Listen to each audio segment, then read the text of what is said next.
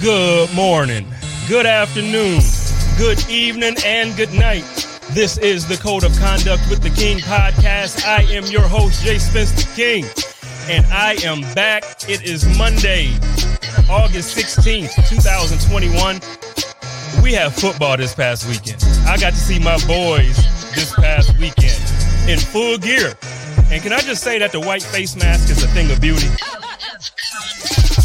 And I let the track laugh right at that moment because it was just funny how we've been waiting all this time to see these doggone face masks, and it is a thing of beauty.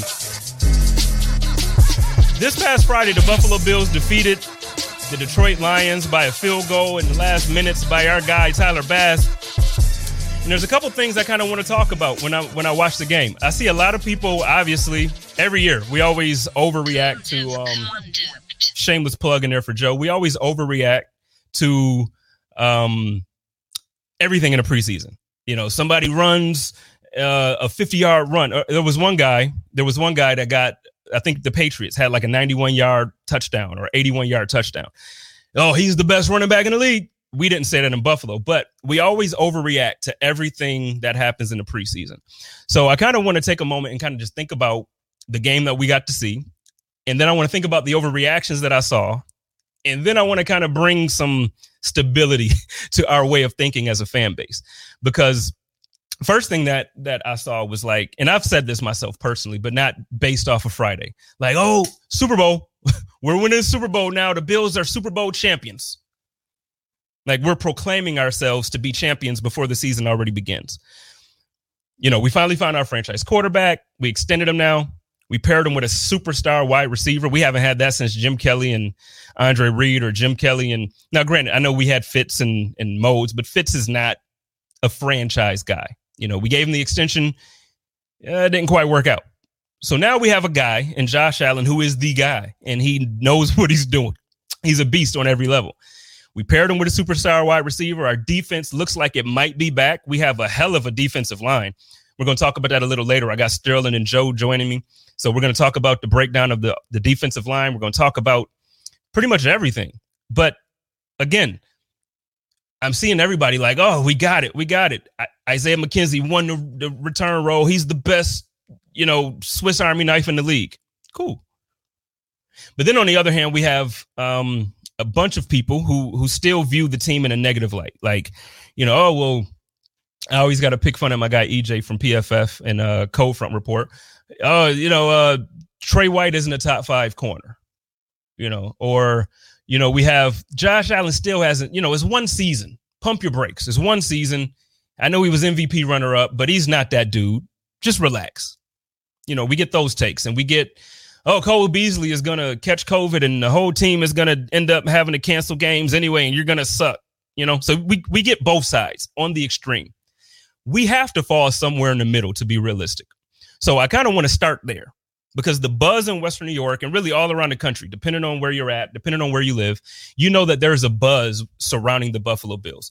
When you watch NFL Network or you log on to NFL.com, The Athletic, or wherever you choose to get your content from, you see Buffalo Bills is in the top. We're always in the topic of conversation now. And it feels good. it feels real good that like now I don't have to search. Like I used to have to go and search for content. Now it's literally everywhere. And as a Bills content creator, it's refreshing for me because people are seeking me out. People are calling, hey, can you do this guest spot for me? Hey, can you do this? Hey, can you do that? It works. When content writes itself, it makes my job a whole lot easier. And I'm, I'm sure Sterling and Joe can both attest to that when they jump in here. But in reality, the thing is, the Buffalo Bills are set up in a position that we are better than we've ever been in the last 20 plus years, right? So we actually going into the season, it's like, yo, these guys are, are really the real deal. They're, they're legitimate. I just don't know exactly where the truth in that lies. So it's like, yeah, we're legitimate. We were in the final four of the league last year. We made it to the AFC Conference Championship, but we got slacked. Like we got our asses whooped by the Kansas City Chiefs. And I know a lot of people want to create excuses let's do that. We can we can go over the excuses. Diggs had a I think his his ribs were I'm not sure exactly what the injury was, but he had he had a core injury. Uh, Beasley had a broken leg. Devin Singletary got benched because he dropped a pass. And then, amongst other things, there was a lot of things that we can point to as an excuse as to the reason why we didn't win. I get that. However, we didn't win, just period. When we played Kansas City earlier in the season, Bills fans don't like to say this, but we got our ass whooped. It wasn't as close as it looked. Like the score at the final score, yeah, we only lost by what, 10 points or 11 points, something like that. But in reality, they really had their way with us. They ran when they felt like running. If Pat wanted to throw, if Patrick Mahomes wanted to throw, there were lanes. If you, for those of you who watch the All 22, for those of you who actually get to see it from every perspective and every angle, believe me when I tell you, they there was a lot of there was a lot of plays that were just open. They could have done what they wanted to do. So fast forward now, headed into this season. What's the realistic expectation? Can the Buffalo Bills actually this year defeat the Kansas City Chiefs? This year, are the Buffalo Bills good enough to beat the Tampa Bay Buccaneers with Tom Brady? Tom Brady has been the thorn in our side his entire career. And it just so happens now he's in Tampa Bay as opposed to New England, but he's been he's been smacking us his entire career. Are we good enough now with Josh Allen, MVP runner up from last season, to beat Tom Brady and the Tampa Bay Buccaneers? If we in the playoffs, if we run into whoever, are we there? I don't know. I don't know. So the realistic expectation, and this is what I'm going to do. I'm going to bring uh, Sterling in now. My man Joe will be in in a little bit. We're going to bring Sterling in now, and we're going to talk about this. Sterls, what is the realistic expectation for you as the fan going into this season? Because, like I said, I laid it out. We have the fan base. We have those who are in love with the team. We're like, yo, Super Bowl, we got it. Mm-hmm. Buffalo Bills undefeated, and we go into the Super Bowl. We got those fans, right? And then we have the other fans that are like, nah, we still not quite there. Let's let's pump our brakes and wait to see what Josh really is, or wait to see if the defense can improve. What do you think? What are your thoughts on that? Man, it's hard to separate being a fan and then being analytical, right? You know, like for for those of us who do content, you know, for fun or for a living, whatever you want to call it. Like for me, I have to watch the game on Sunday as a fan, and then I have to go rewatch the game on the all 22 as a, as an analyst, right? And looking at this Bills team, I mean, I think it's warranted. I mean, I think it's okay to be excited about the team because they're really good, right? Mm-hmm. Um, I think we also have to keep our, our minds of what we've kind of been through as a as a fan base over the last 20 years, right? So you have your negative fans, like you mentioned, who just think everything the Bills do is trash, right? And then you have your other Bills fans who think everything they do is just the second coming. So where I stand is the Bills are going to be really good, but they definitely have areas where they can improve, just like every other team, right? However, if XYZ happen, there is no reason why they should not at least be challenging for an AFC championship game or the Super Bowl. Yeah. Well, first of all, shout out to my girl T T Estelle. Uh, first of all, T Estelle is my girl. I'm gonna shout her out again in a moment here. Uh, shout out to T Estelle for the T. super chat. I appreciate you. That's my homegirl from Built in Buffalo. I love T. Um, but I agree with you, Sterles. Like, so when you when you look at it and you're talking about the areas of improvement and you're talking about um, what we have to do to take that step forward, like I mentioned, can we beat the Chiefs this year? Can we? Because we lost to them twice last season. We lost to the Titans. I know. I know people again, we can use excuses. Like yeah. nobody wanted to be on that field because they changed it for COVID. Tre White didn't want to go. And Like we can we can bring the excuses. I get it. I get it. As a fan, when you take a L, you got to have to defend it, right? So I get that. But moving past that, we lost the game. That yeah. was one of the three losses that we had on the season last year. Are we there? Can we beat the Titans if we had to go up head to head with them right now in the playoffs? Can we beat the Chiefs? Can we beat the Bucks if we meet them in the Super Bowl? there's not a team in the NFL the Bills cannot beat. I mean, there and there's so much parity in the league. This is the best Bills team we've had. I mean, this Bills team is better this year than they were last year. They are, and uh, I, I think it, what it really comes down to, what what what Josh Allen are we going to get that day? That's what it really comes down to. If we mm-hmm. get MVP Josh, it's a game. It's a, there's not a team in the NFL that can beat the Bills. They are that good when when Josh Allen is on his game, like dice, slicing dice and dicing. Examples would be San Francisco. Examples would be Seattle. I mean, we could go, you know, there's a lot of games where Josh Allen was top notch. And then there's sometimes like in the AFC Championship game where if everything rides on him, yeah, you kind of, eh, you know what I'm saying? So I, I think. Well, well, wait. I want because I kind of want to play devil's advocate, and I want to dis- not disagree fully, but I want to disagree for the sake of this conversation. So you say if MVP Josh shows up, I feel like in the AFC Championship, MVP Josh showed up. I feel like the team around him who helped him become MVP Josh didn't show up. So I think honestly, Josh was the best player on the field in the AFC on, for the Bills team for the AFC Championship game. And I feel like obviously the injuries, which it, here comes those excuses that I was talking right. about. Um, you know, if your if your best wide receiver can't get open because he's limited physically, it's just not gonna it's not gonna be beneficial to anybody involved. So I don't I don't want to put too much pressure on Josh because it almost sounds like how the NFL Network earlier this year was like Josh still has to be better. It wasn't enough. It wasn't enough. But I disagree because I feel like a if Aaron Rodgers didn't have the year that he had, like first of all, that was an incredibly insane year that Aaron Rodgers had last year. Under normal circumstances, the year Josh Allen had is a MVP season under normal circumstances. So I feel like Josh is there. I'm, I'm not even, I, to be honest, I'm not even worried about, I think they called it sugar high Josh put before. Like that was what we were calling it. I'm not even worried about like him trying to play hero ball. So when you say if MVP Josh shows up, then there's not a team that can beat him.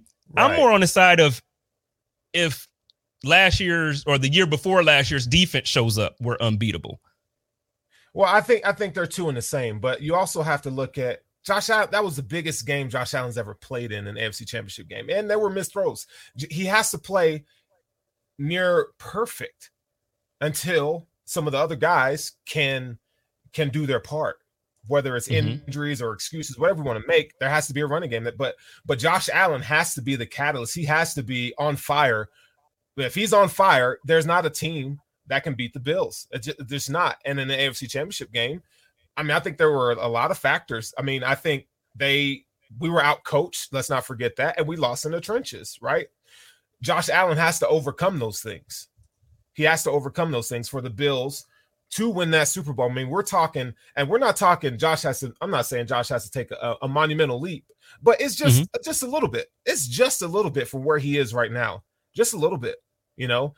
And, and I'm talking. You're talking Aaron Rodgers level, Tom Brady level, dominating, like it's it's a foregone conclusion. Like Josh Allen's gonna, it's over, right? When we start talking about him that way, and I don't even think Mahomes is that right now, right?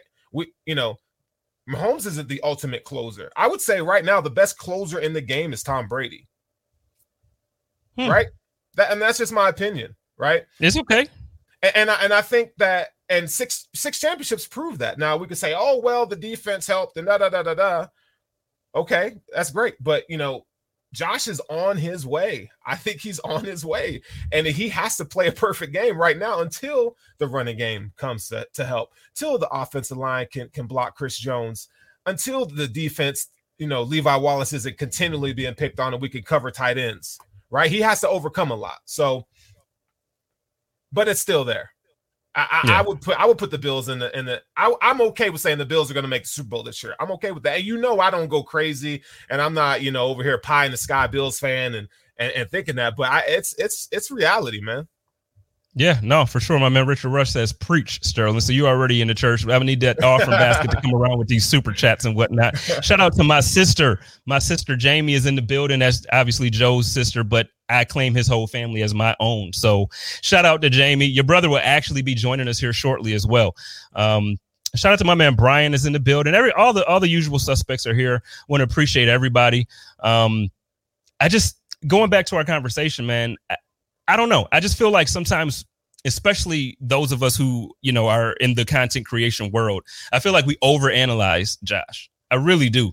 And i'm not this, and maybe this is the homer in me coming out now. Maybe it's because i love him so much.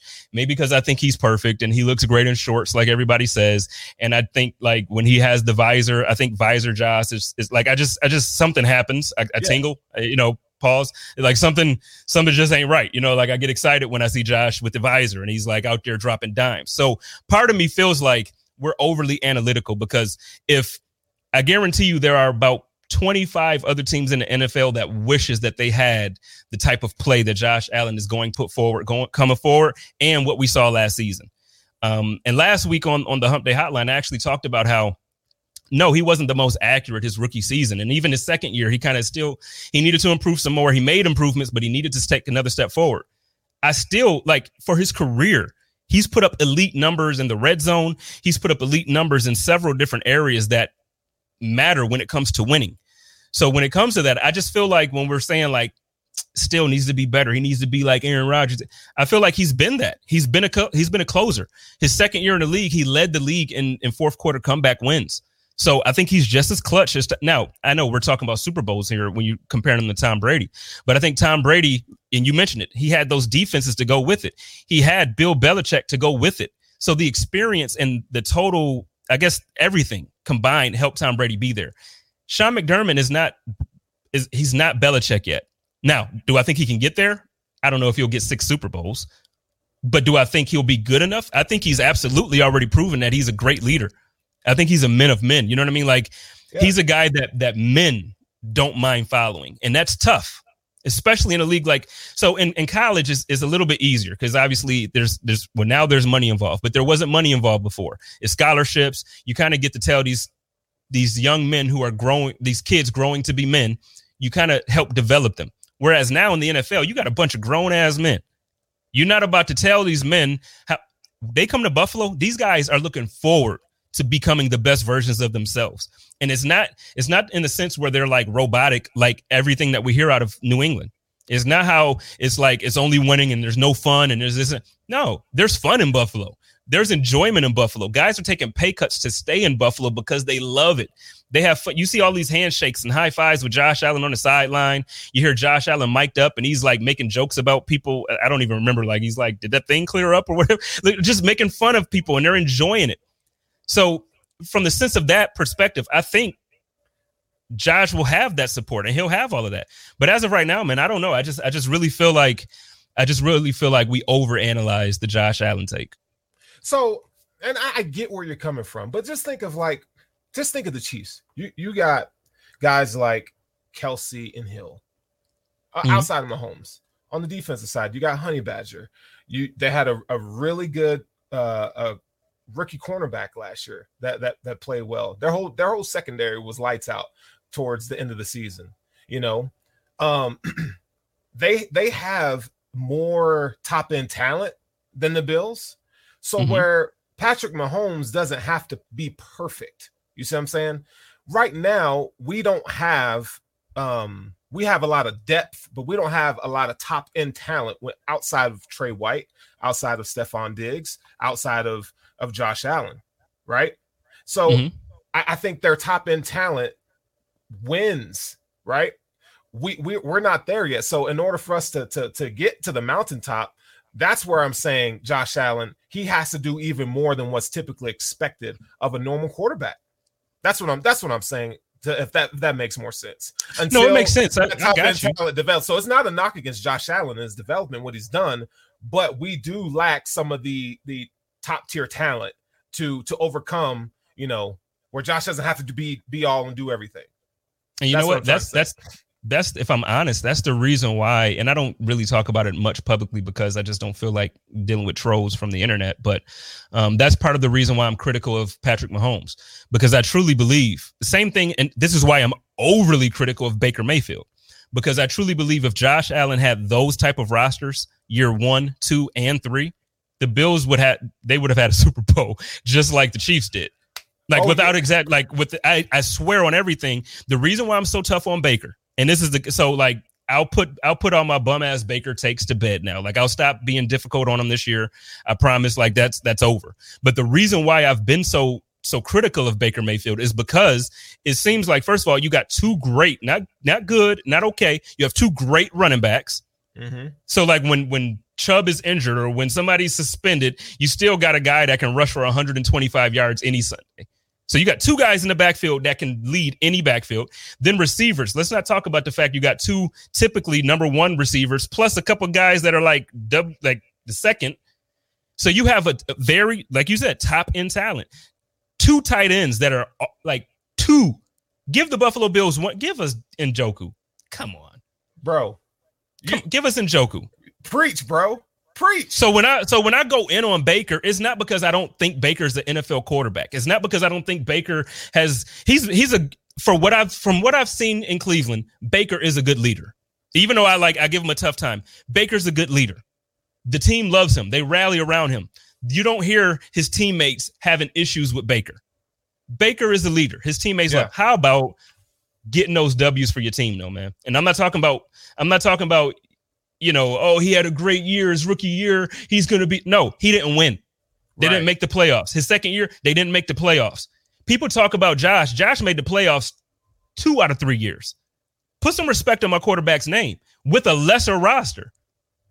The second year of his career, Josh Allen made the playoffs with John Brown and Cole Beasley as his one and two. And that's not a knock on those guys. I love John Brown and Cole Beasley. Right. But John Brown and Cole Beasley is not Odell Beckham Jr. and Jarvis Landry. It's just not. It's just not. So when I when I have these discussions about Baker and I, I do it jokingly and I make fun of him, but you can't tell me that if Josh Allen was if he was drafted one overall by the Cleveland Browns, you can't tell me with that roster he wouldn't have been a better version. Of, now I love him here, right? I love him here, but I'm just saying like he has that talent around him. There, I don't believe anybody. Except now again, Freddie Kitchens was not the best coach. Uh, you know, so I, I understand leadership has a lot to do with Josh's right. development. But what I'm just I'm just I'm talking about pure talent. You put the type of talent that the Kansas City Chiefs or the, the Browns have around Josh, and now he has it this year. I think now Josh has that around him completely. I know you just mentioned you don't think the top level talent is there. I'm going to disagree. I think the Buffalo Bills this year, this is the best roster the Buffalo Bills have put on the field ever, in my opinion. Looking at what I've seen, and the Bills have had some stud. They've had, obviously, we've had the 90s, we had Thurman, we've had Bruce if we had a Bruce on this team, jeez, man, because that's all we're missing. That's all we're missing. Before I before I let you comment on that, I'm gonna bring my brother in. I'm gonna bring Joe in because I know we just heard the the the, uh, the tail end of that comment. I kind of want Joe's perspective on that, man. How do you feel about because what we're talking about here is is how I think people are overly critical of Josh Allen. Oh, and for I, sure. And I think a lot of times well, yeah. So it's like a lot of times what we'll do is he still needs to be better. He had like 4,500 yards passing and 37 touchdowns. And, you know, like it was a, a fantastic year, but we still keep saying he has to do more. He has to do more. Right. And then when you look at teams like the Kansas City Chiefs with Patrick Mahomes and you look at um, the, the, the Browns and these mm-hmm. rosters, if Josh Allen had that with the year he had last year, you can't tell me he doesn't have a Super Bowl. Right. How do you feel about that, and how do you perceive the the difference in um, a criticism, and then b, you know, is it fair?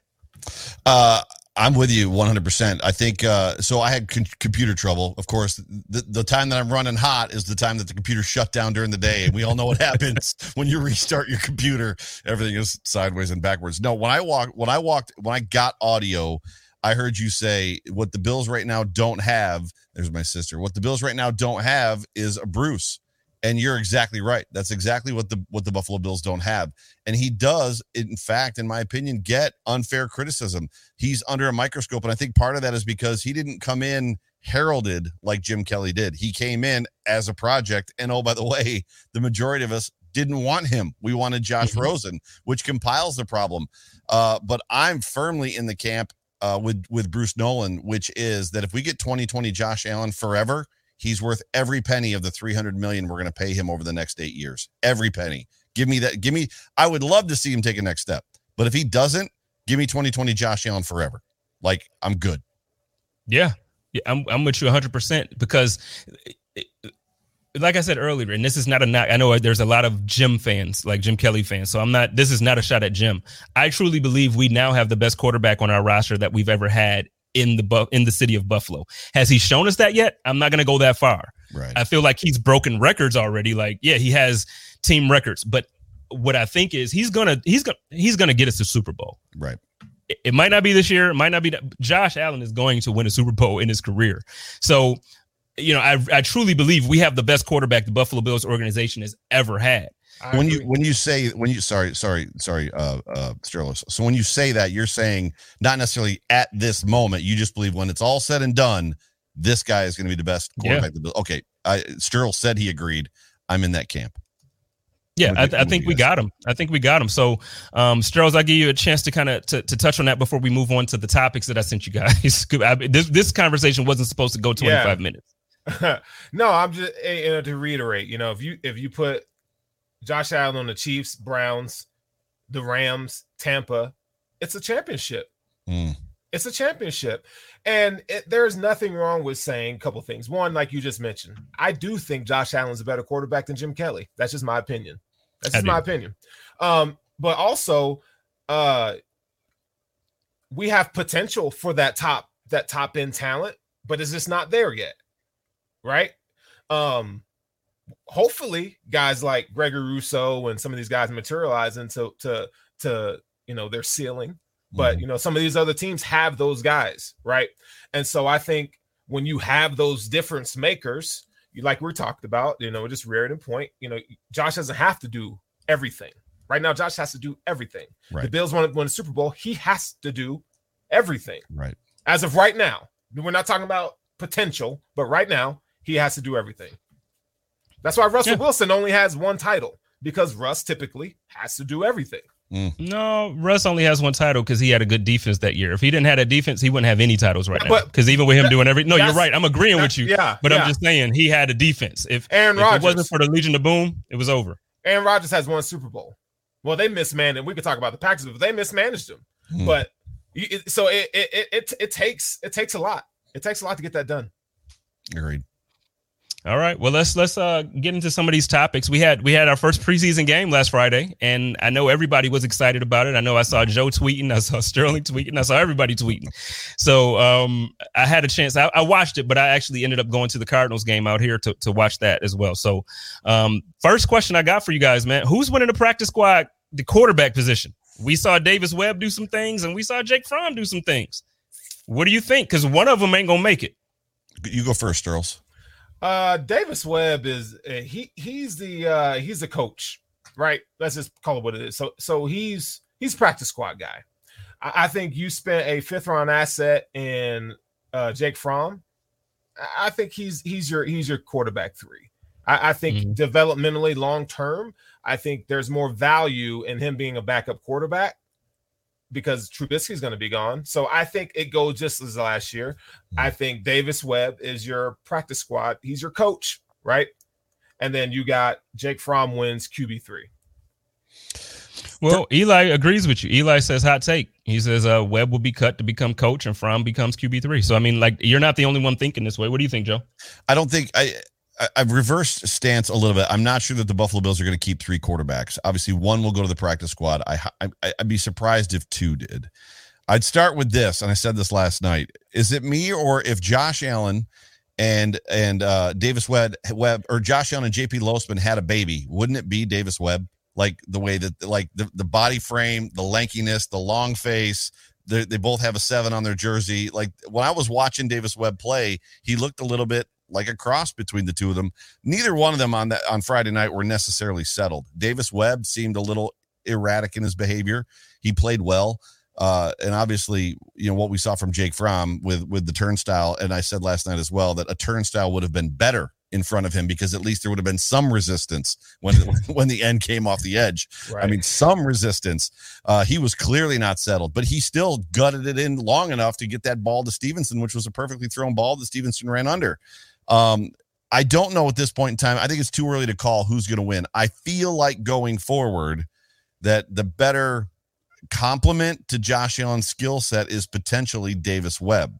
However, mm-hmm. I agree with Sterling. I think that when you spend that capital, you want to give that, and you know you've got the backup right now that you've got QB two is only going to be here for one year. I think that you're probably going to invest that time unless David Davis Webb super like really like impresses. I just I'm not sure that he will. But yeah, so I, am probably in the same camp as Sterls, and I know that's against a little bit where you're probably at, right, Spence? Yeah, uh, well, I mean, it's good though. That that that gives us a, a little bit of variety here because I honestly, I, I think I think that Fromm was only, and I've said this a hundred times now. I think that Fromm was only drafted just for two reasons. One, his draft grade was so high that where we actually drafted him, it was almost like if we pass up on this kid, like the value in it it, it would just be it would be crazy. Right. But then secondly, I think the reason why we drafted him was just to keep him away from the New England Patriots. Agreed. So so at this point, I don't think that his skill set to to Joe's point, I don't think that his skill set matches what Josh is.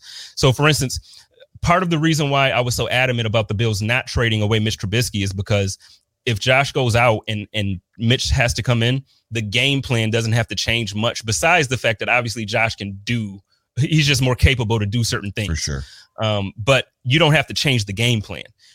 If Jake Fromm was to come in, the entire offense changes. The hundred percent, the entire offense changes. Right. So I don't see Jake Fromm being as valuable just because he's a draft pick. I think Beane can trade him. You know, I think he, yeah. we can get a a fifth or a sixth back for him. You know, I don't think that he's going to be. Um, I don't think Brandon Beane is going to take an L completely on it, but I just I just don't see Jake Fromm being the guy that fits with this roster. I think I think what we got to consider though is is the is is the offense and Sterles might be able to speak to this a little bit more than I can. Is the offense still morphing? Is it still transitioning from uh, he's not because he runs. He's way more athletic than than Kyle Orton was. But is the offense still morphing from 2018 Josh Allen, who could basically hit his back foot and just take off at any second because he didn't trust his O line and he, he, didn't trust his wide receivers? Transitioning to 2020, uh, 2020, where he ran fewer other than a couple like some design runs. There's an expectation this year he's going to run less. What happens if by the end of 2021 he's not running uh, uh, outside of the red zone? I think Josh Allen will always be a weapon with his legs inside the red zone. But I think between the 20s or from the from the from the goal line to the 20, I think they're going to ask him to stop running and not do design runs as much as long as they can be more efficient. So all that to say this, if the offense continues to morph to less run, is Fromm's skill set that much less like that much different? I was impressed with some of the throws he made. The hardest pass in football, which is the out, right? He threw an out mm-hmm. in that game, which a lot of people coming in, we were told he couldn't throw because he had a noodle arm and he completed it. He completed it well. So I guess that's my question for both of you. I mean, are we sure that this, the offense that we saw in 19, 18, 19, 20 is going to be what we're going to see in 22, 23, and 24? You going to take a stab at that, Sterles? Yeah, I, I, think stylistically, yes. I, I think it's going to be because this this offense was catered for Josh Allen's skill set and his maturation thus far in his process. Right. Um, first of all, there is not a quarterback in the NFL like Josh Allen. Agreed. They're just not. So you we can't draft that guy. That guy is not on our roster, right? Mm. The plus side to that is, is Brian Daboll has shown that he is very adept at game planning and, and, and putting guys in position to win.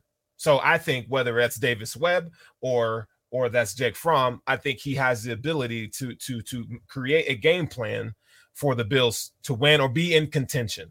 You know, because he's a thinking man's coordinator. He the, this guy he changes and morphs mm-hmm. throughout the season. Right. Okay. And we have to remember that. There's some there's some play callers who just kind of stay the same. Andy Reid is one of those guys too. Eh, they they they changed and they morph throughout the season. So mm-hmm. um, th- those are great things to to to have. And Jake Fromm, uh, like Davis Webb, is what you saw on Saturday. That's as best as he's ever going to be. Right. We still don't know what Jake Fromm is yet. We just right. don't. We just don't. This is the first time we've seen him play in a Bills uniform. First time the Buffalo Bills have seen him yeah. play in a Bills uniform. so we we don't know yet. So um I think when Brandon Beans falls asleep at night, I, think he's like, they brought Trubisky here for a reason because sure. they know, okay, we need more experience, and they let Matt Barkley go. So I, I just think that uh, I think they're sitting in a great place. I, I don't care if Fromm makes a team or not. I, I don't you, care. Go ahead. Uh, you make a you make a valid point. You said that they let Matt Barkley go, but I mean Jake Fromm in the at the very least is an upgraded version of Matt Barkley, and they were happy with Matt Barkley as the QB two for two years. Yeah, I well Matt wait. Barkley let's not wait, wait, wait, wait, Sterles, hold on, hold on, man. Come on. Let's not disrespect Matt Barkley by saying no Jake disrespect. Fromm is an upgraded version of Matt Barkley. Like we haven't seen Jake Fromm in the NFL yet. I said and Matt worst Barkley. Case scenario. I said worst case scenario. He's potentially. I mean, best right. case That, to me, that's a dis- Best case, best case, he gets traded and wants to be a starter somewhere and, and wins it, wins a starting job someplace. Worst case scenario for him, I guess. Worst case is he could be cut. I mean, worst case for us as Bills fans you know he's potentially an upgrade over Barkley. I just you're right. We haven't seen him. We haven't seen. I don't him, think he's an upgrade though. But, but I, like Matt, I would rather have Mar- Matt Barkley on his team than Matt Jake Barkley. Fromm. Matt Barkley went in for one play against the Chargers and took it in the face by Joey Bosa. I mean, that's what Matt Barkley does. He had one good football game as a Buffalo Bill, the Jets, the very first game he played. Yeah, that was it. I, well, and I also think, think, that the Well, I, I, think the Bills had Matt Barkley on the team to help Josh's development, not necessarily really to have him as a. Ba- I, I get it; he had the backup role, right? But they they were really hoping that Josh was super healthy, which I'm sure every year we do. But yeah. they were hoping he would never get injured, and it was literally just about having a coach's eyes with Josh. I don't think that's the same can be said about Jake Fromm. So when we say he's an upgrade, oh, the purpose of, of Fromm, well, no, I mean, up, that part, or I don't think he's a good football player. So I don't think he's going to be as good you know? as Matt Barkley. Because in college he wasn't. Come on, Joe. Like there's a reason he fell all the way to the fifth. Jake Fromm is not that dude that that everybody thought he was going to be coming. Like there were people who were saying he was going to go in the first round. I hate to say this, but Tom Brady fell to the sixth. You just don't. Tom know. Brady is not every. Come on. When Tom Brady came out came out of Michigan, there was a reason that he went in the sixth round. He was not that, that dude. I can agree with you dude. there. I can agree with you there, but I also, I also very, very, very seriously doubt that scouts haven't gotten better in that sense. Like you don't, you don't really get the goats being seventh and eighth round picks like that no more. Like you're not getting guys who are like the best in the league getting drafted or coming in as undrafted free agents. Like how often does that happen now? Well, it's never happened often. So, but I still I still see teams whiff on Mariota and whiff on Jameis Winston and whiff on quarterbacks year after year after year. Sam Darnold, I see I, see teams whiff all the time. So I don't I I I want to I want to agree with you. I'm just not sure that that they haven't figured it out because I don't think they have. I think I think that I've said it a hundred times. The draft is a crapshoot. It is the it's you're better off taking a half a million dollars and putting it on black and and spinning the roulette wheel in my in my opinion than drafting somebody in the top ten of the NFL draft because you just don't know. It's a crapshoot. Aaron Maybin. Oh, he went eleventh, but you know what I'm saying. Uh, Mike I, I, Mike Williams went fourth. Where did Dar- Where did Dareus go? Dareus went fifth, right? Was it fifth or sixth? Uh, ninth. Was, was it ninth? I didn't think third. it was that late. There, it was third. I was going to say I thought it was I thought it was top three. Was I, I, keep he was third. Yeah. By the way, are you wearing a Terrence McGee jersey? No, I am wearing a Stephon Gilmore jersey. Oh, I was going to say, mad respect if you're wearing a McGee jersey. I was like, dang, yeah, no, I can't find a McGee jersey. I've been looking. Trust me, I can't find it. What are you going to um, say, Sterl? What are you going to say, Sterls? I, I think we got to put a little bit of respect on Jake Fromm's name, just a little bit. Uh, nope. He's hold on. Nope. Hold on. Let me finish. Let me. Finish. No, you can finish. I'm just telling you, I won't put respect on his name. But go ahead. Um, Love in it. college, he he was he's not a bad quarterback. He is not a he was not a bad college quarterback. He was just very inconsistent. Now he did have the uh, the cupboard full of talent. I'm not saying that he's backup material. He's just at in his career, he's just a guy. Matt Barkley, same thing. Matt Barkley had, if you want to talk about weapons in college, Matt Barkley had it all. He had it all, mm-hmm. and, and though they're just a guy. That, and, and that's all Fromm will ever be is just a guy. He's he's okay. Now we hope that the only thing that Matt Barkley has over Jake Fromm at this point is what's between the ears, the mm-hmm. experience. Mm-hmm. Yeah. But from a physical standpoint, they are very much alike. And I would argue to say that Jake Fromm probably has a slightly stronger arm, if that means anything. Right. But but they're I mean they're a wash to me. They're a wash they're both washed. You're right. They shouldn't be on the team. so I'm with you. yeah, I, am just, I'm just not gonna, I'm just not gonna sit here and say that he's just trash, and you know, because we. Well, no, I didn't call him trash. I didn't call him trash. What I'm saying is, I don't think that he's a good player. So yeah, I didn't say yeah. he's trash. To me, trash means you're like you shouldn't be in the NFL at all. I believe he has a place in the league. I just like he's better than Peterman. You know what I'm saying? Like yeah, I'm not, I'm not gonna just, I'm not gonna trash him, but I do not think that I do not think that he deserves the type of talk that we're giving him right now. Like we're oh. just anointing this guy as like a, a good player. And in college, uh, it's the same I conversation as wait, wait, wait. It's the same conversation that now Bills fans want to have about Tua because he's on Miami. Oh, he came out of a off uh, all like a pro ready offense. He had all these weapons and he should be pro ready. And now he's not playing. Jake Fromm had all the weapons. He had the team. He had all this stuff. He's if he was that good, he would have been drafted earlier than the fifth. That's that's all I'm saying. He would have been drafted earlier. He the, the way we talk about Tua in Buffalo because we don't like him, he's a Miami player, is the same story. It's the not, same storyline. You're not wrong, but I'm not judging Jake Fromm on some uh, crazy talent that I think he has. I'm judging him on the Bills drafting him fifth, and then we've only seen him in one preseason game. That's all I'm that's all I'm judging him on. That's it. I understand. And and I guess where I'm coming from is just that I don't think we would have drafted him if it wasn't for those two things that we talked about. Like the fact that he was there in the fifth and then the fact that we knew New England Patriots were probably going to take him a couple picks later if we didn't. No, I think, that, I think those. I, I, think when the Bills drafted him, I literally tweeted that they did that to keep him from keep him out of New England. Like I think I tweeted that at the. I could be wrong, but I'm pretty sure that that's what I said. Like when he got drafted by the Bills, like oh they're just they're just hiding him from from the Patriots. That's all they're doing. Luxury pick basically. Yeah. And maybe yeah. not even that. I mean, look at look at what the Bills have done to develop quarterbacks. I mean, he's a fix and flip. You come in here for a couple years. Yeah. We're gonna fix you, and we're gonna trade your ass. That's all yeah. he is. So basically, with the flip, when you find your franchise quarterback and then just start building draft capital with quarter backup quarterbacks that you're developing, yeah. which what the Patriots tried to do for a long time, right? Yeah, yeah, and I mean, and it's good to do if you can actually do it. So if that's what we're going to use Jake for, good, I'm with it. But but for me to sit here and think that um he should he should win the backup or not. I mean, obviously Mitch is here, so nobody was saying that tonight. But yeah, yeah, the fact yeah, that that we feel that he should win like a, I think roster, especially this year, roster spots are so valuable, and I just don't want to give one to Jake. I, I just don't. Yeah, I don't want to give right. one. You know. Right. Uh, real but quick. Moving on. Wait, real quick. Brian Bowers. Brian Bowers just says Tom Brady was an anomaly. An anomaly. I know he was. So was Josh Allen. I'm just saying that's the point. You just don't know. You can't. A guy comes in fifth round or not. You can't just. You can't just write him off. I'm gonna disagree. He, I'm gonna disagree. Let me tell you why. You're a Michigan watched, fan. No, no, because you called me out last week on Isaiah Hodgins. Right. I'm calling you out on but Tom Brady. Here's the difference, though. I watched Tom Brady in, yeah, in college. Yeah, you did. And, and, and, what and what you see, like we talked about, Tom Brady's the ultimate closer. He was that for Michigan. He he was just he was battling with Jim uh, Drew Henson. That right. that's that's why that's part of the reason why he fell so far, and he didn't test well. Right. That's why he fell to the sixth round. But Tom Brady was the the surgeon. The he was that dude in college. Cere- a cerebral guy. He was that guy. Right, uh, we can move guy. on. They just That's all I'm saying. We can move on. Yeah. We just slept on him. You yeah. know, they they a bunch of teams slept on him. He got picked and, and blew the world up. So, but sticking with the quarterback the, the backup quarterback. So let's talk about Mitch for a second. I'm gonna jump around on the questions. Mitch, um, there was some criticism from I don't know why that he was scared or he wasn't really ready for whatever, and he only threw two passes and he got to figure it out.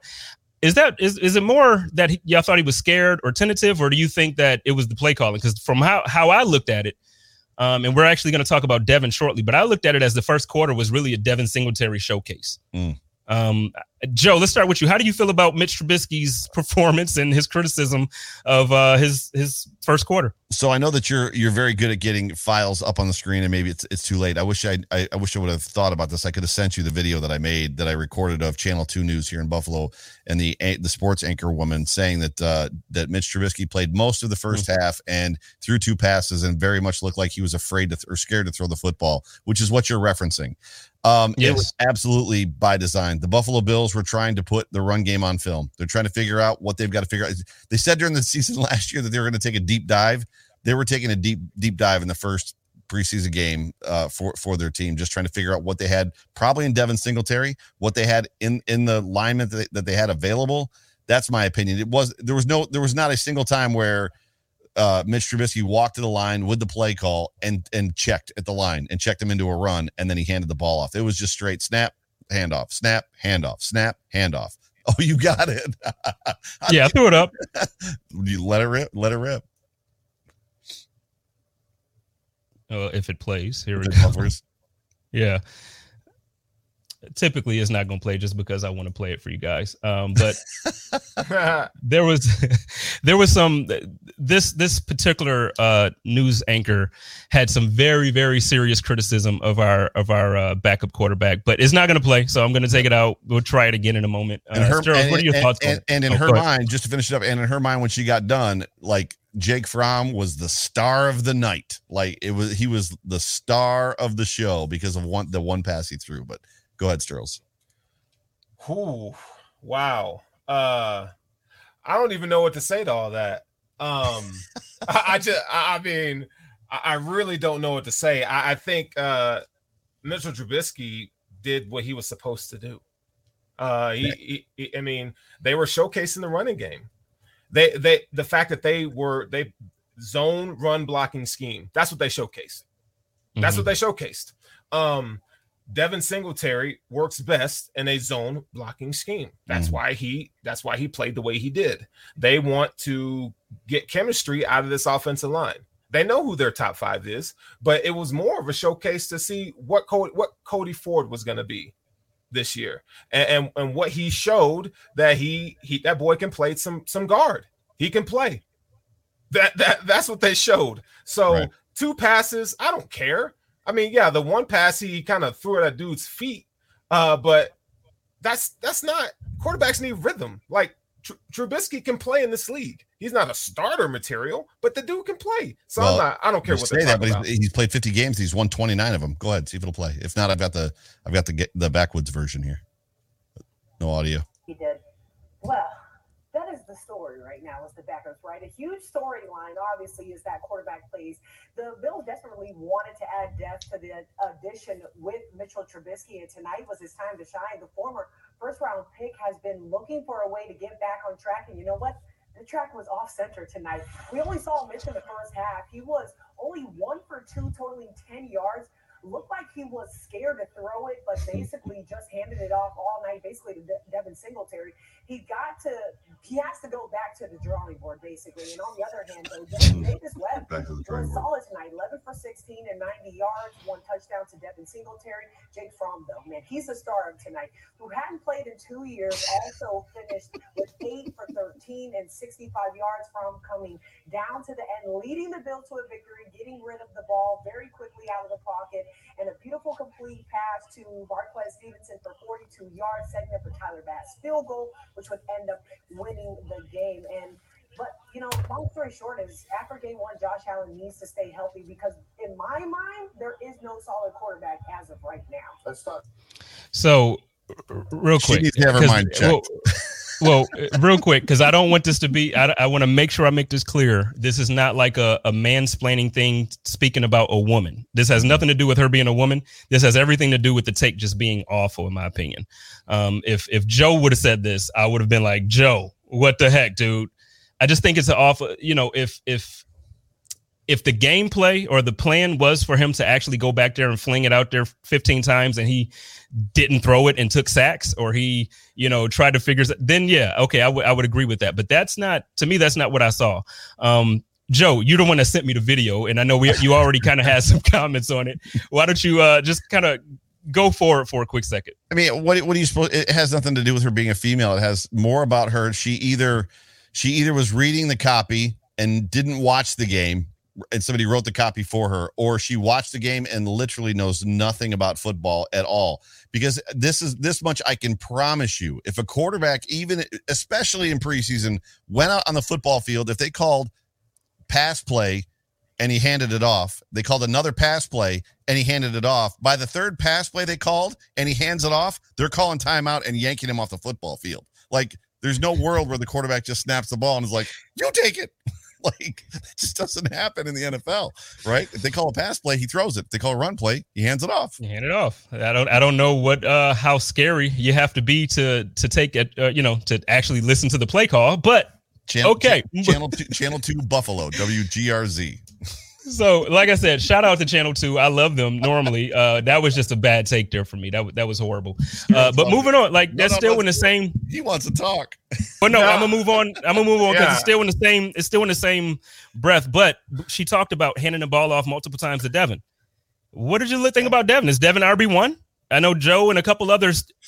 Like, nah, he he he improved. He looks a little bit quicker. He looks like he's decisive. And I agree. He looked very good last week. What do you think?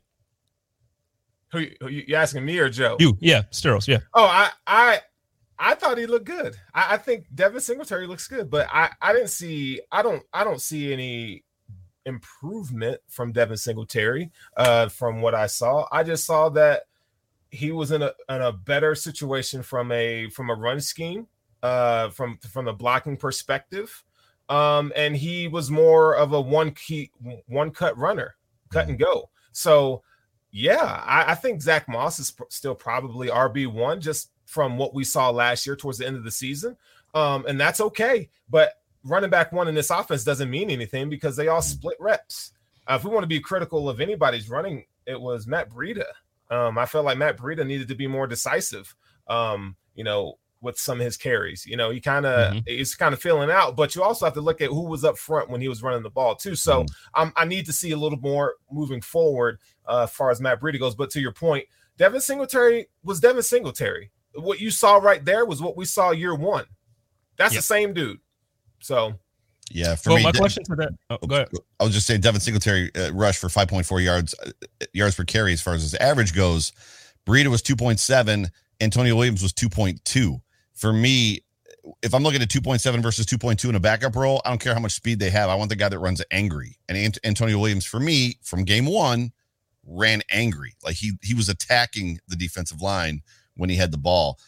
I'm not ready to crown Devin Singletary as RB one and Zach Moss RB two. You know, we still need to see more, but I think he definitely either helped his game, uh, his roster position on this team, or to your point, he definitely showcased himself to potentially bring us some some trade value. So, well, one of the things that I looked at when I saw it, it was like, um, I felt like the team helped with scheming. I feel like the scheme that we saw in that first quarter, really the, the, first half, I don't feel like it was a scheme we saw all last season. And I could be wrong. I'm not the film breakdown guy. I, am not the, the guy that can like really look and spot it.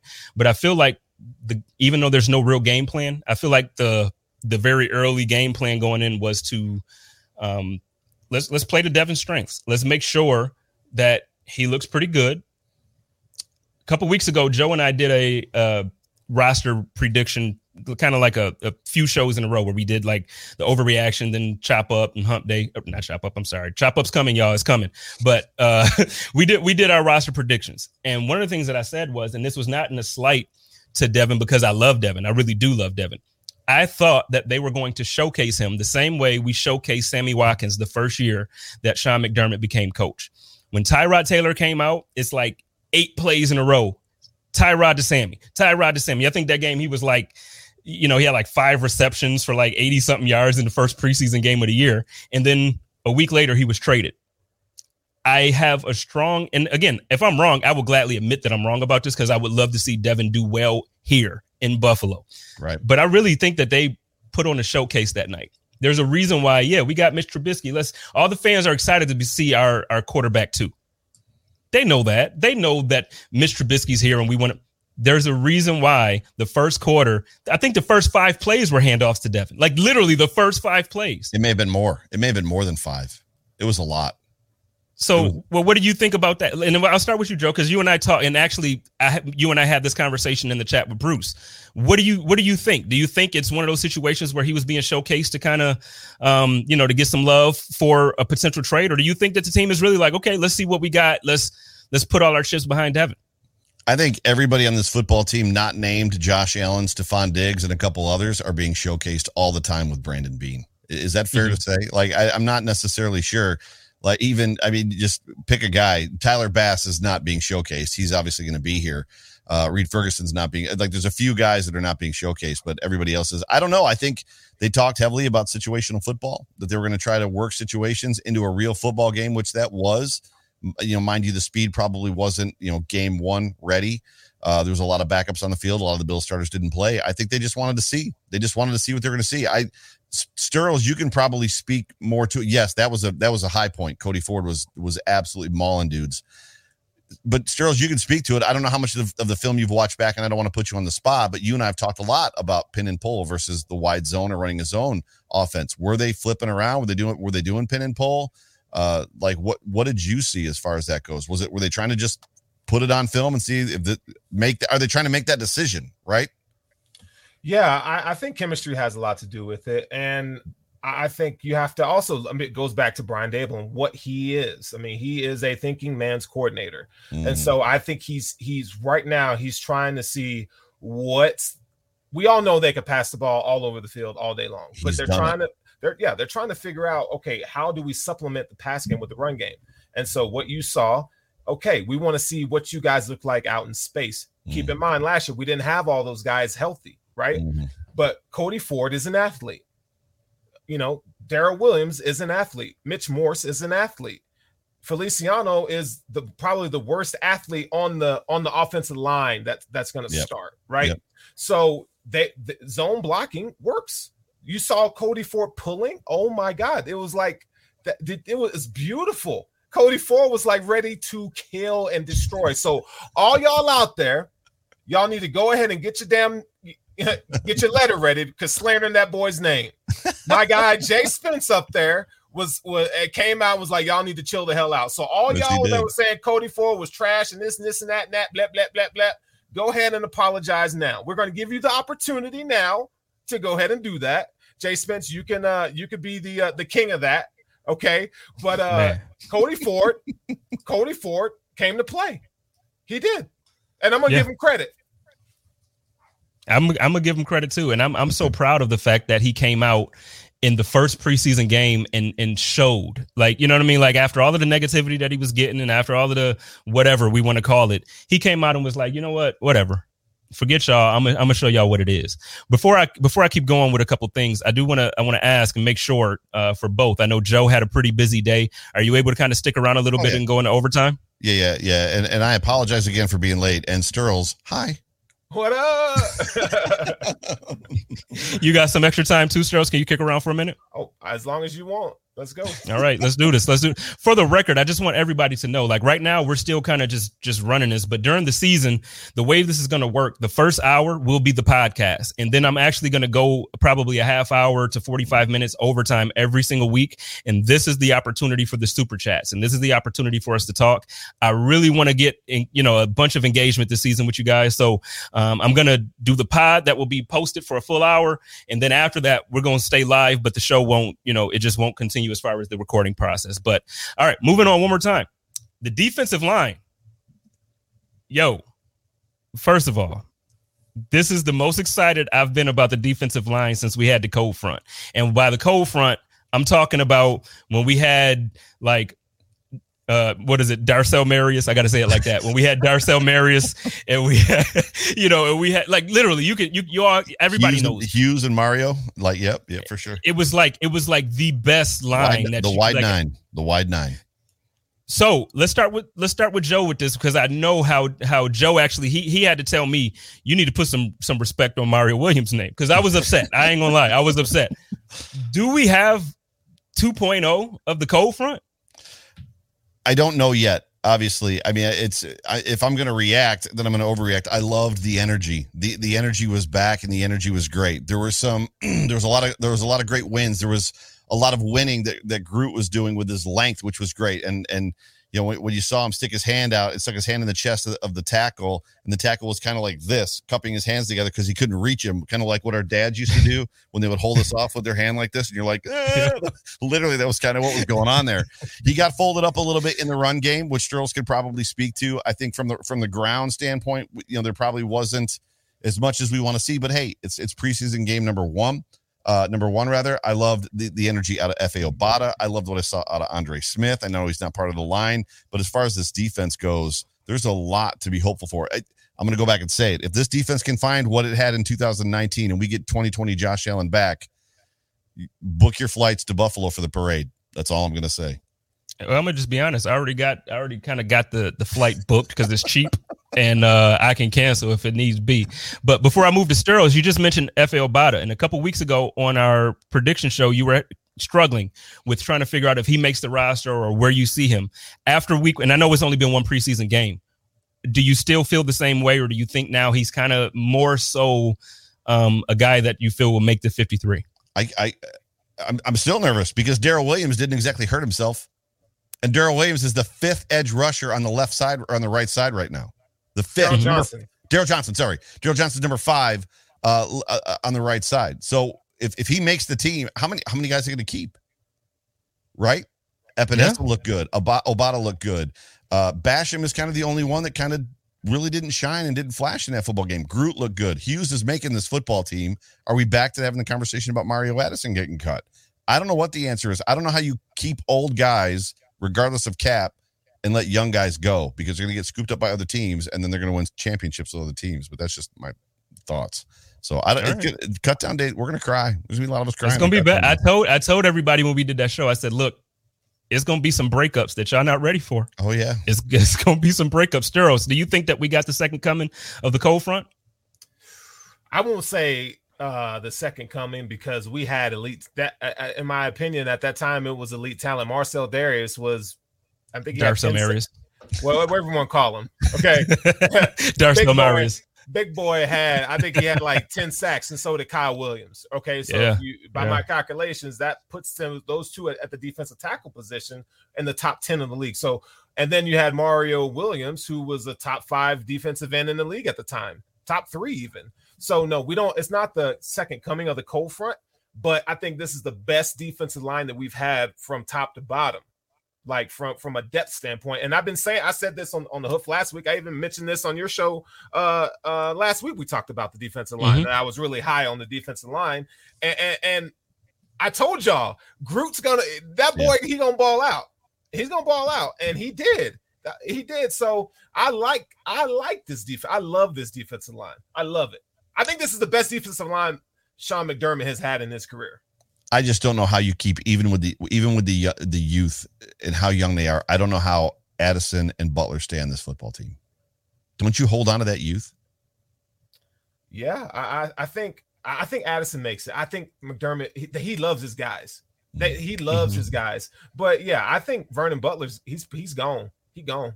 He slotted ahead of Harrison Phillips in that football game. So Yeah. weird. He, he's gone. He is gone. He gone. What'd you think? What'd you think of Harrison Phillips? How do you think he played in that football game?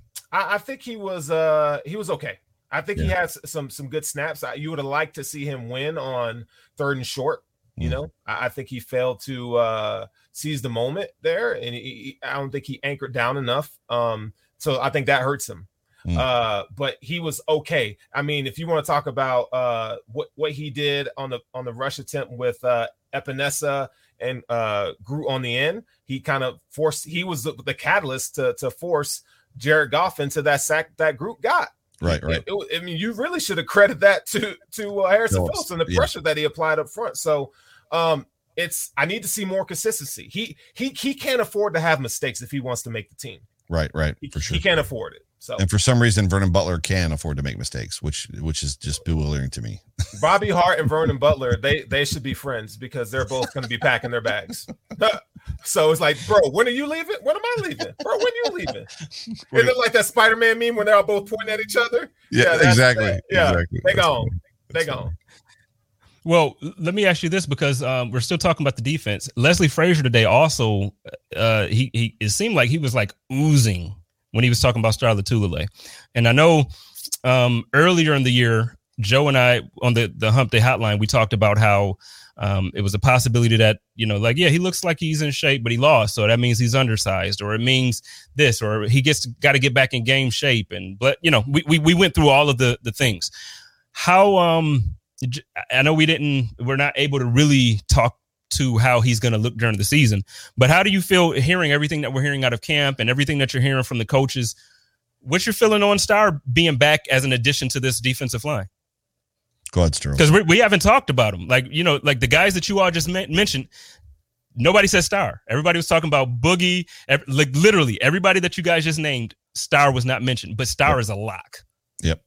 Oh, he's a lock. He he's the icing on the cake. He okay. I think we have to remember Star is an average defensive tackle, but his niche and what he does best elevates uh, his role in this defense because the ability to plug up, you know, to plug the middle.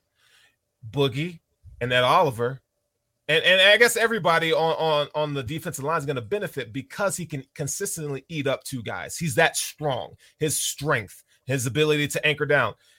He does need to be able to make more plays, which he doesn't. But that that's not what they're asking him to do, right? Mhm. So I think that Carlos Basham is going to benefit. Ed Oliver is is immensely going to benefit because you watch Ed Oliver in one-on-one reps. He is tough as hell for for offensive linemen to, to Mhm. handle. And, and we saw Boogie, you know, I, and I Boogie wants to do the, the Dwight Freeney all the time. He, he gonna have to get a couple more moves in this pass rush arsenal. He's gonna have to improve there.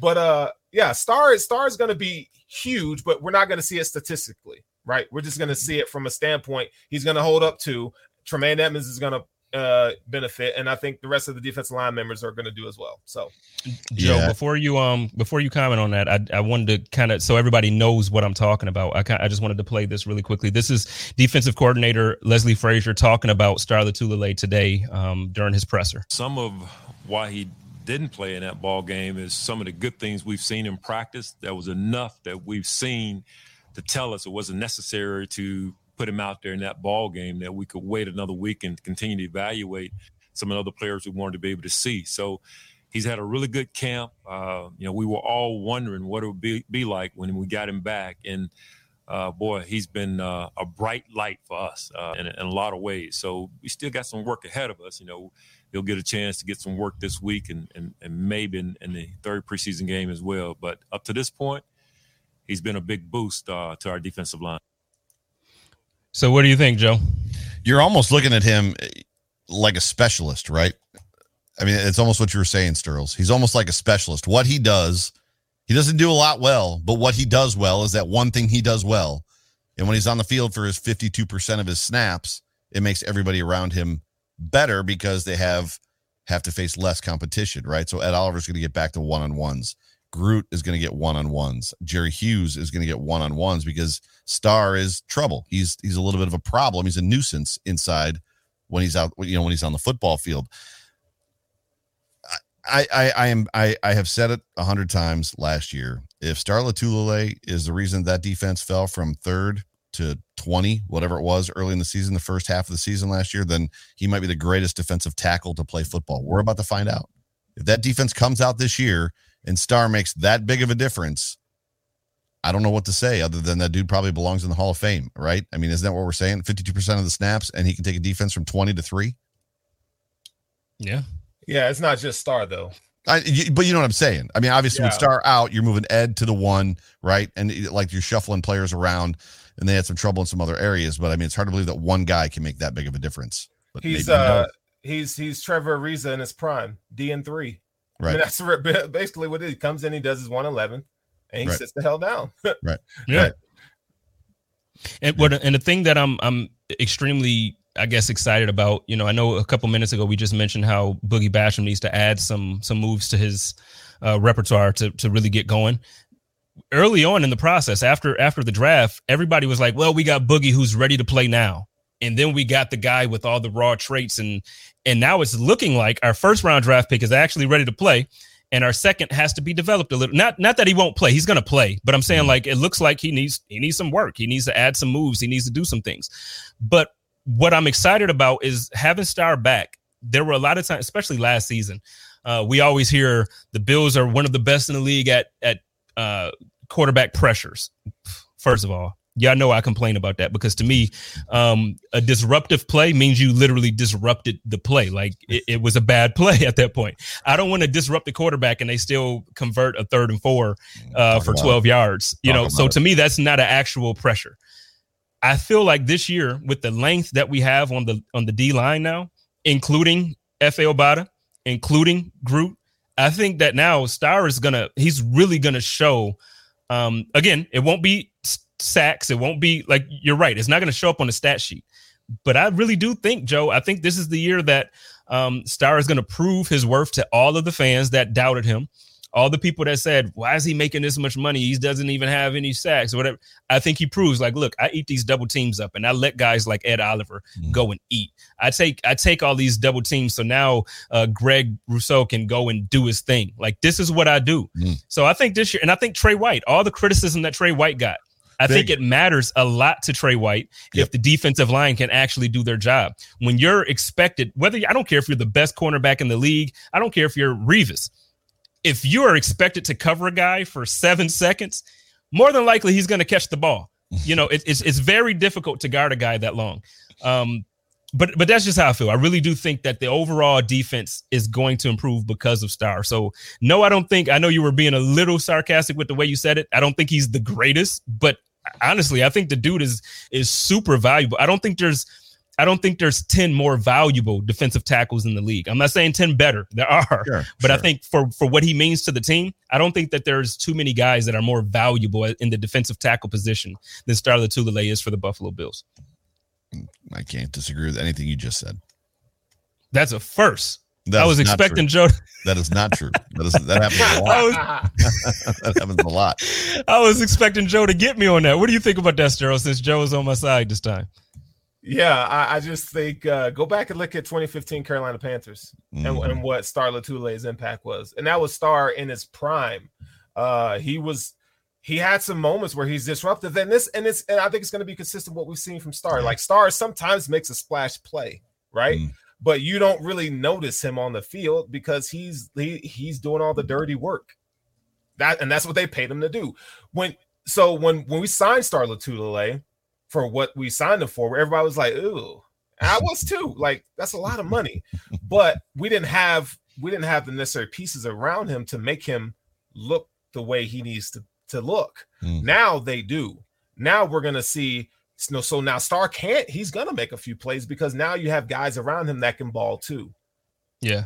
And, and I think that, that makes him a complete unit. And it's going to confuse. It's going to confuse a lot of people with him in there when they throw an Obada inside, when they throw Groot inside, when they throw mm-hmm. like when they throw three defensive ends and Star on the field.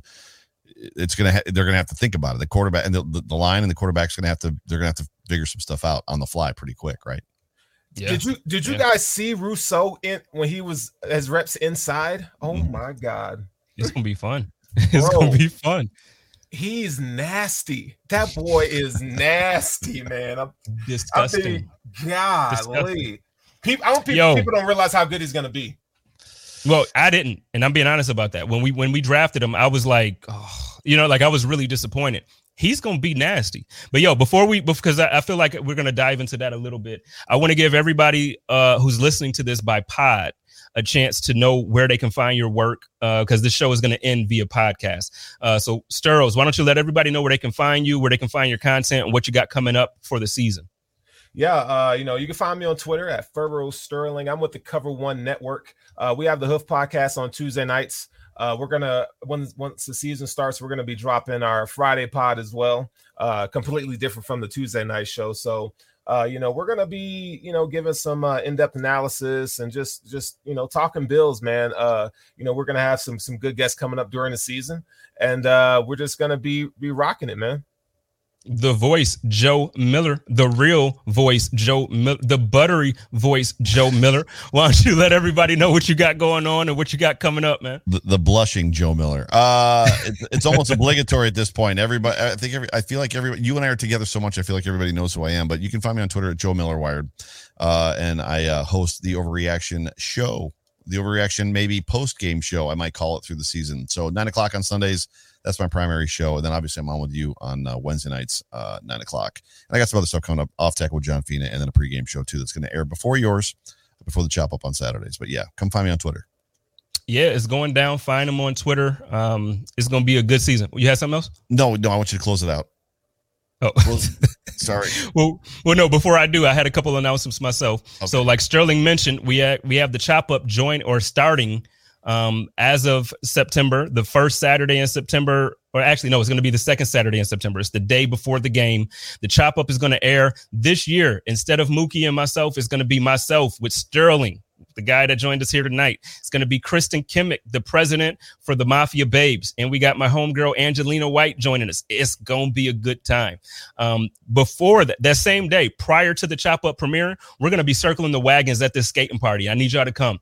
If you're in Buffalo for the home opener and you're there Saturday, please, please, please come and join us at the Frank Young Sports Arena. It's going to be from 4 to 7 p.m. We're going to do the damn thing. I'm going to be out there. I'm going to try to go backwards and all that. I told him he got to play some Cisco because that's what I was skating to when I was a kid. They was skating skating to Cisco.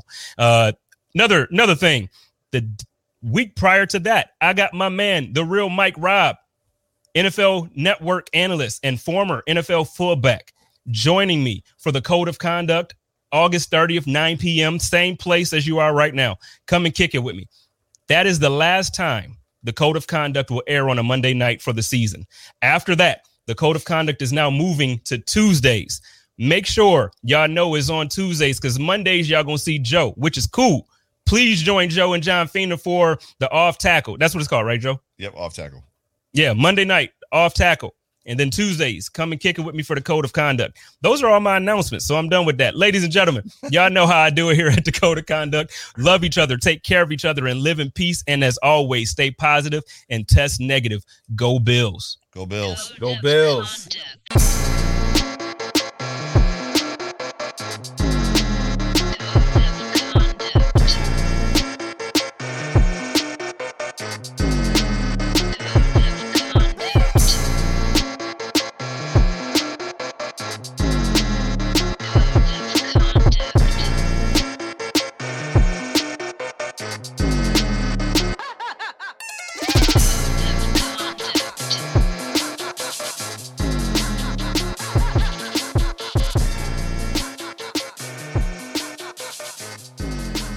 Get it. Now, Okay, okay. So this is what I want to say.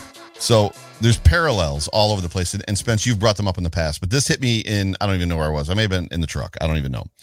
I remember being a little kid and being at a Buffalo Bills game. I don't know what year it was. It may have been uh 85, 86. I don't I don't exactly remember. And I remember not knowing a ton about football, so I, I might have been a little bit younger. I might have been 11. Um, and something happened on the field, and I remember the whole crowd booing. Right, so they were booing. I Mhm. think it might have it might have been 85 booing. And I looked at my dad. I was like, Dad, why are they booing? And he goes, They're not booing, son. They're saying Bruce, Bruce. Right. And I was like, Oh, that's kind of cool. And here we are. We find ourselves with a quarterback that is lighting it up eh, with potentially the best offense we've had ever. And we now have a defensive end that we potentially can sit in the stands. And I can, you know, my daughter can ask me why they're booing, and I can say, No, honey, they're saying Groot. Yeah, Groot. So it's just kind of a kind Let's of a kind of a cool thing. So that that one to just kind of encapsulate that whole defensive line talk with just that that piece. Like I hope I get ten years of sitting in the stands going Groot. So yeah, But see, I'm excited about it because the thing is, if he's really obviously, if he wouldn't have taken that year off, he probably would have been drafted top ten, Oh, right? yeah. So if he Oh, was yeah. drafted top ten or top five, whatever, wherever he would have fell, we really may have gotten that thirty, like a like a legitimate franchise defensive end. So we'll see. Shout out to my guy Eli. First of all, I want everybody to know Eli is like one of the funniest dudes, but he's one of the most loyal guys. I appreciate you, Eli. He says our Buffalo Bills will go toe to toe with the national darlings, Kansas City and Tampa Bay, and we will surprise everybody. This Bills will be better. Go Bills. Yeah, yeah. I I, I think this is our year. I, I said it earlier in the in the season or earlier in the off season. Yo, this is the last season y'all really can expect me to be humble because when it happens, it's not gonna be fun. And Joe keep laughing at me, but I'm telling you, this is the last season y'all could expect me to be humble.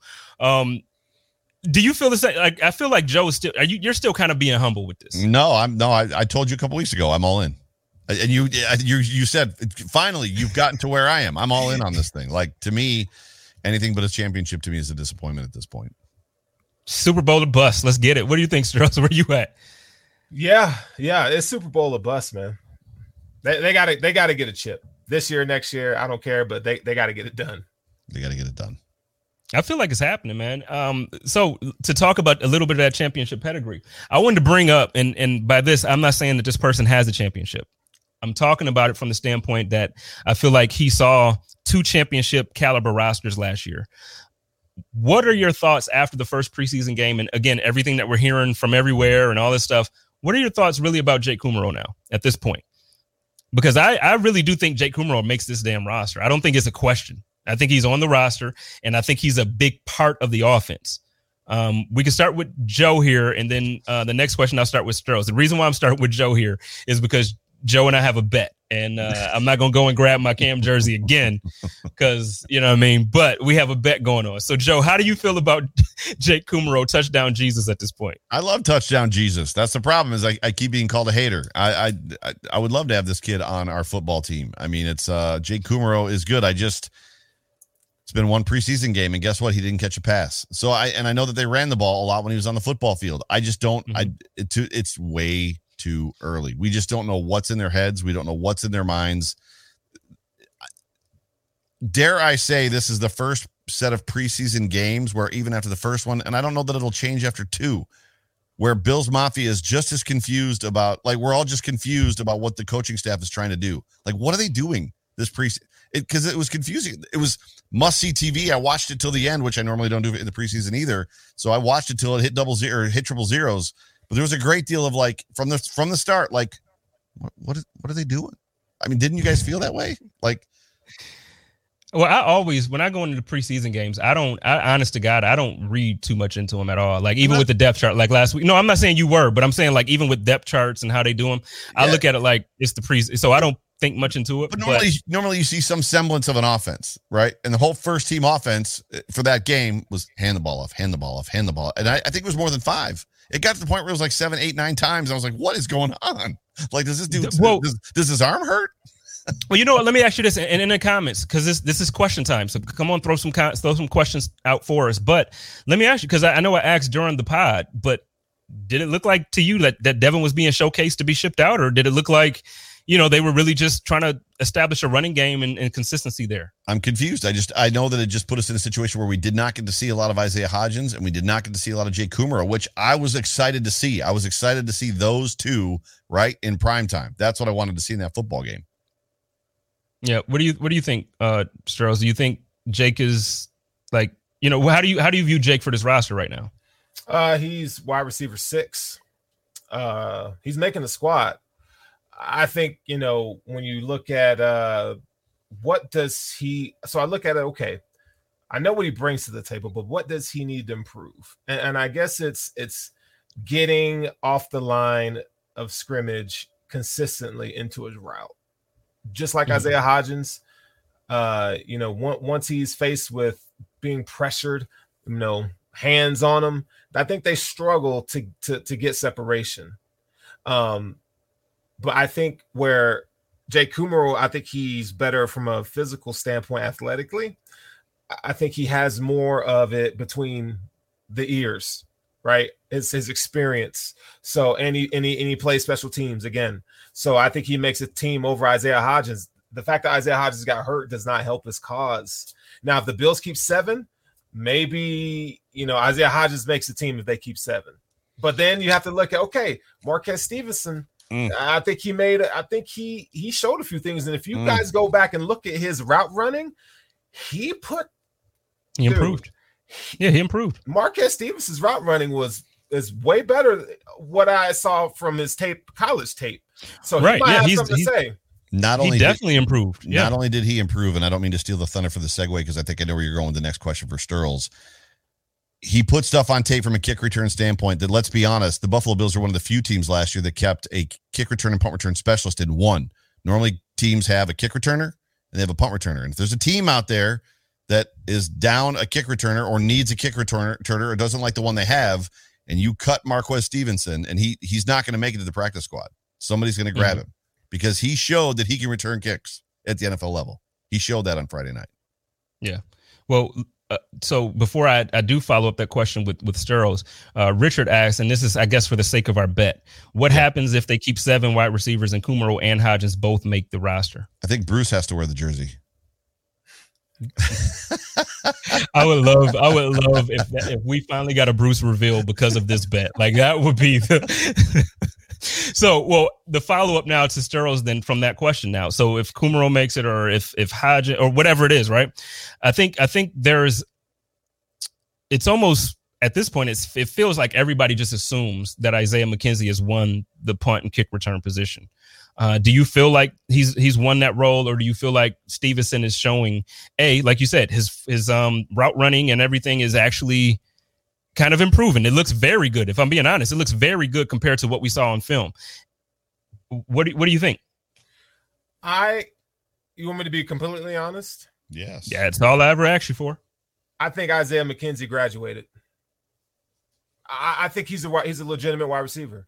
He mm-hmm. is a legitimate wide receiver now, and I think what Marquez Stevenson showed, if he can continually do that in these next two games, he may win the punt return and kick return team and let Isaiah McKenzie be like a real wide receiver. Wow. You don't have to do that.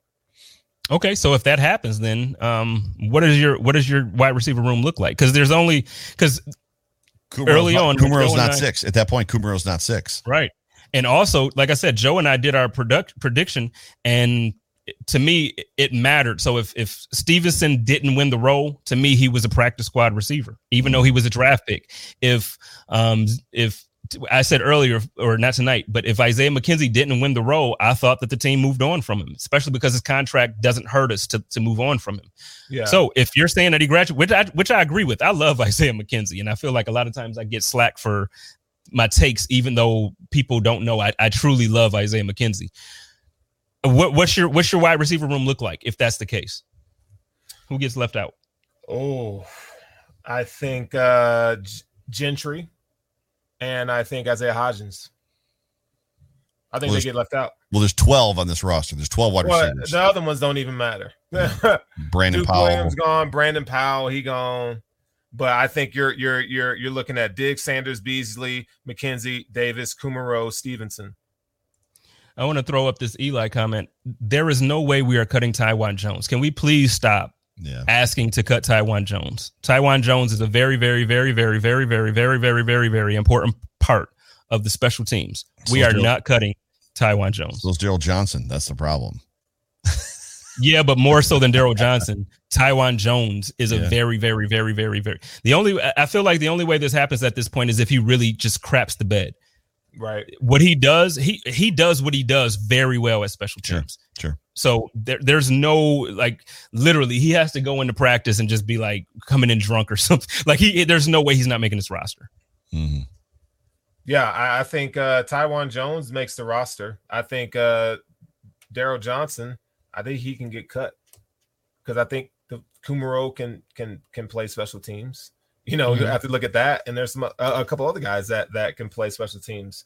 Uh, so I think Daryl Johnson, eh, he he might not make the squad. I don't care how much Leslie Frazier and those guys beef him up, but how much how much room? I mean, you, you- everybody Yeah, can't make it. You I don't think he makes the roster. I He, don't he, he I, don't it. I don't think he's going to make the roster. John says we've cut. He's he's referring to Taiwan Jones. We've cut him before. We have, but we also brought him back for a reason. As soon as the Texans let him go, he was right back in Buffalo. Like And there's we also had Andre Roberts too. well different roles. Andre Different Roberts, roles, special but teams, there's but, still know, a number. There's still a number in the in the in the special teams team uh, room. That's yeah, no, I'm with you, but but yeah, Taiwan Jones, like like around the league, it's not just in Buffalo and it's not just in Houston. Around the league, people respect Taiwan Jones the same way around the league people respect, to your point, Andre Roberts. So just in Buffalo, and I, I have this debate all the time since we did like the the um the thing on the Pod Fathers Pod, you know, when we were with Joe Marino and I was on Bruce's pod. I I absolutely value special teams. It, it feels like I value special teams more than the community of Western New York.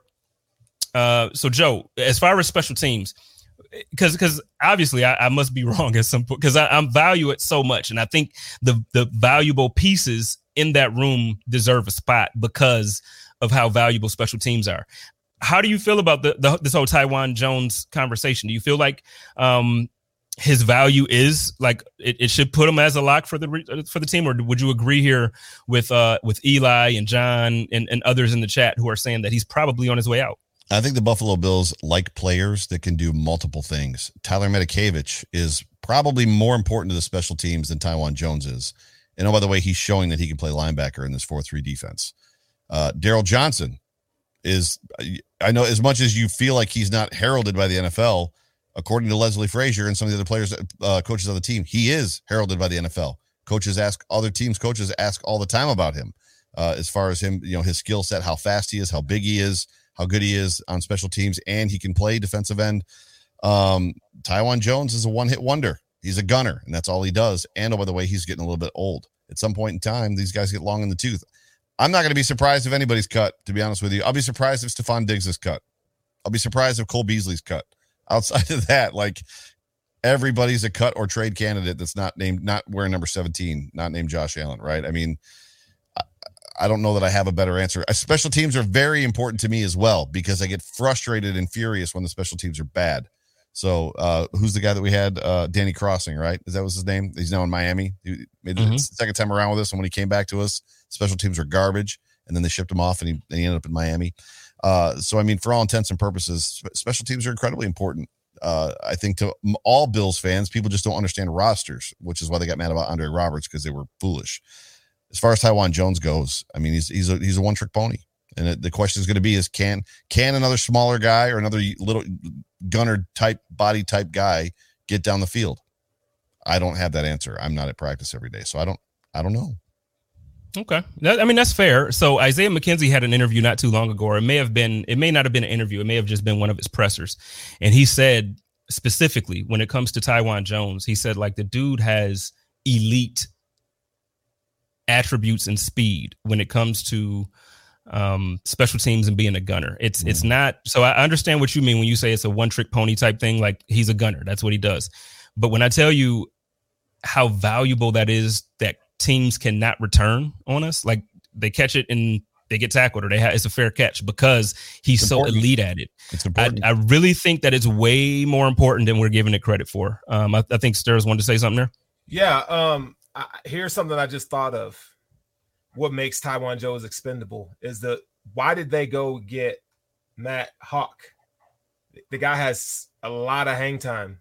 So if you're when you're kick when you're punting, and which the Bills don't punt a lot, when that hang time is up there, you're gonna see a lot of this. Right. Which which you don't necessarily the the emphasis on having an elite gunner, you can you can part ways with that. I think that's probably that's why they didn't bring Bojorquez back because he's all power, no finesse. They went and got a punter that's all finesse, right?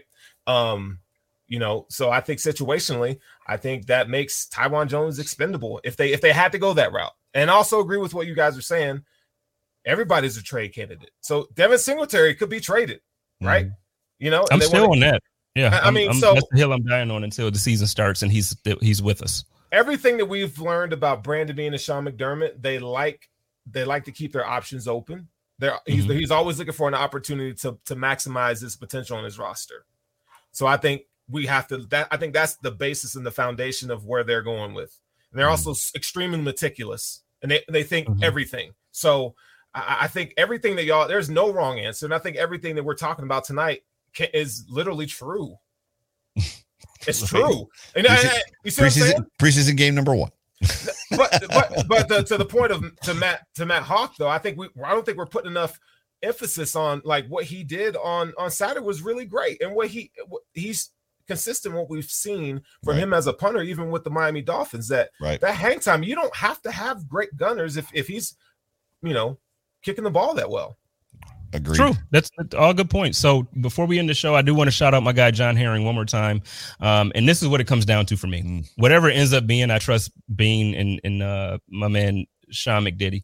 You know what I mean? Like I trust both of them to the point where it's like, look, they they've made calls when we when they first got here that I was like, what? No. Like I remember how heartbroken everybody was when Shady was cut. I remember how heartbroken everybody was when we traded away. You know, like I, I remember. Sammy.